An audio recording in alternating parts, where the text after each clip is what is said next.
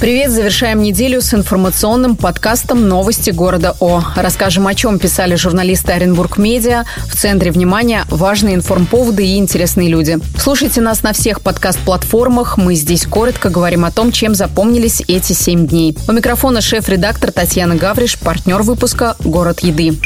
Начинаем с цен на бензин. На неделе это главный вопрос, застывший в глазах оренбургских водителей. Стоимость литра подорожала почти на 10% за пару дней. Это не могло остаться незамеченным. В среднем на некоторых заправках цены выросли на 5-7 рублей за литр. Резкий скачок затронул частные заправки и маленькие сети. Крупные акулы рынка пока держат цены. Причиной подорожания бензина называют дефицит топлива. Одни эксперты связывают его с чрезмерным объемом экспорта, другие – с длительным плановым ремонтом нефтеперерабатывающих заводов заводов. На розницу сильно влияют оптовые цены, они растут. Продолжаем разбираться с ситуацией на страницах сайта, спрашиваем мнение экспертов и публикуем прогнозы. В то же время дизельный кризис на рынке и проблемы в аграрном секторе из-за роста цен прокомментировал губернатор области Денис Паслер. Он заявил о том, что дефицита этого вида топлива не будет. Однако оренбургские фермеры опасаются, что агробизнес при такой ситуации с ростом цен станет просто нерентабельным. Паслер заявил, что региональное министерство сельского хозяйства совместно с компанией Орск нефтерксинтез вырабатывают схему обеспечения аграриев топливом для бесперебойного окончания уборочной и посевной кампании. Достигнуты договоренности о переводе части экспортных поставок топлива на внутренний рынок Оренбуржья, отгрузка в территории региона будет увеличена в два раза, чтобы выровнять цены. Вопрос решается в том числе и на федеральном уровне.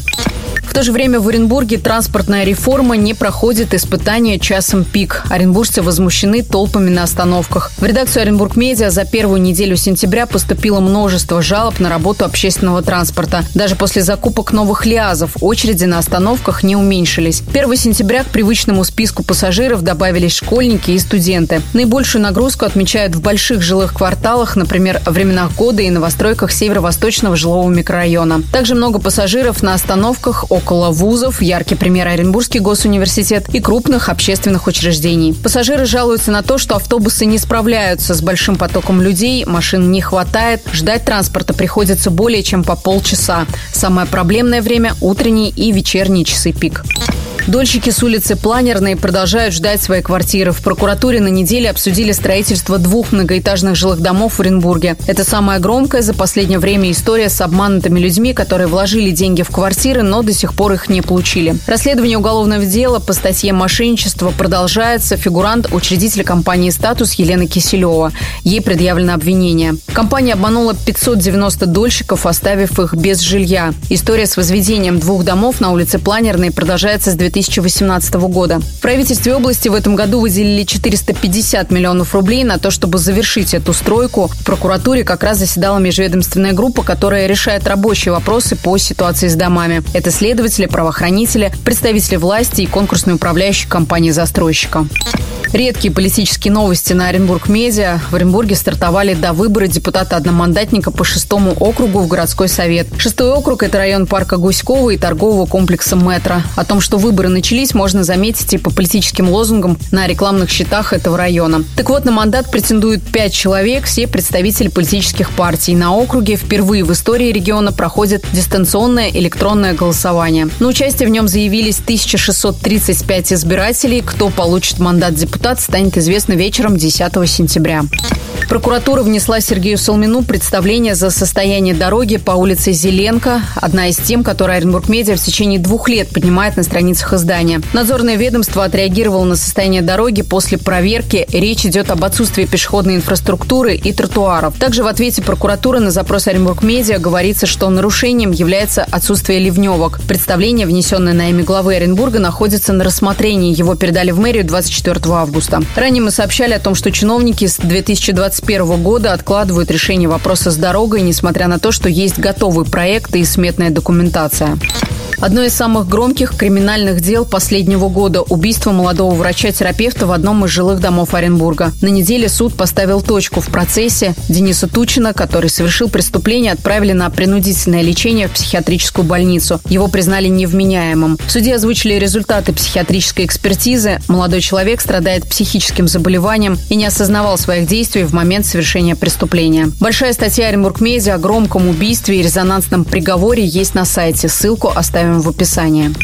Городское предприятие «Оренбургские пассажирские перевозки» отказалось от закупки дорогого кроссовера «Джили Манжара» с начальной ценой в 4,2 миллиона рублей. Редакция писала об интересной закупке казенного предприятия, в ведении которого общественный транспорт города, автобусы и троллейбусы. Тендер объявили на сайте госзакупок 1 сентября, однако впоследствии отменили. В качестве причины указана необходимость дополнительного обоснования закупки.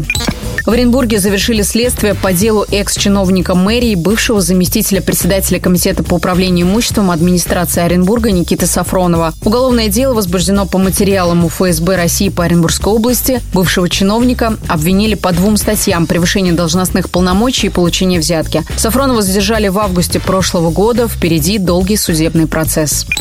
Оренбуржье на неделе прощалась с митрополитом Оренбургским и Саракташским Вениамином. Правящий архиерей умер 6 сентября, менее чем за неделю до своего 70-летия. Вениамин управлял Оренбургской епархией 8 лет. За это время он существенно изменил ее жизнь, вел просветительскую и образовательную деятельность. Каким его запомнили в Оренбурге, рассказали в большой статье. Прощание с митрополитом прошло в пятницу 8 сентября в Московской области на территории обители Никола Грешского монастыря, наместником которого владыка был на протяжении 18 18 лет.